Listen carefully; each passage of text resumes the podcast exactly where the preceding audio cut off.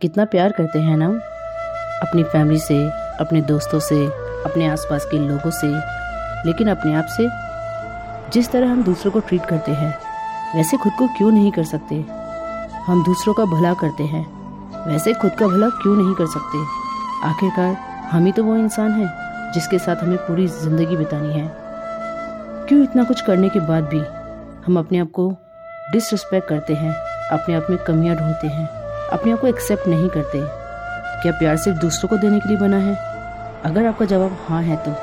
पता है, यह प्यार अधूरा रह जाएगा, क्योंकि जो इंसान खुद से प्यार नहीं कर सकता, वो भला दूसरों से कैसे कर सकता है?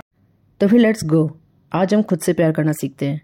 कमल रविकांत, जो कि एक बहुत बड़े ऑथर हैं। उनकी बुक के ज़रिए love yourself like your life depends on it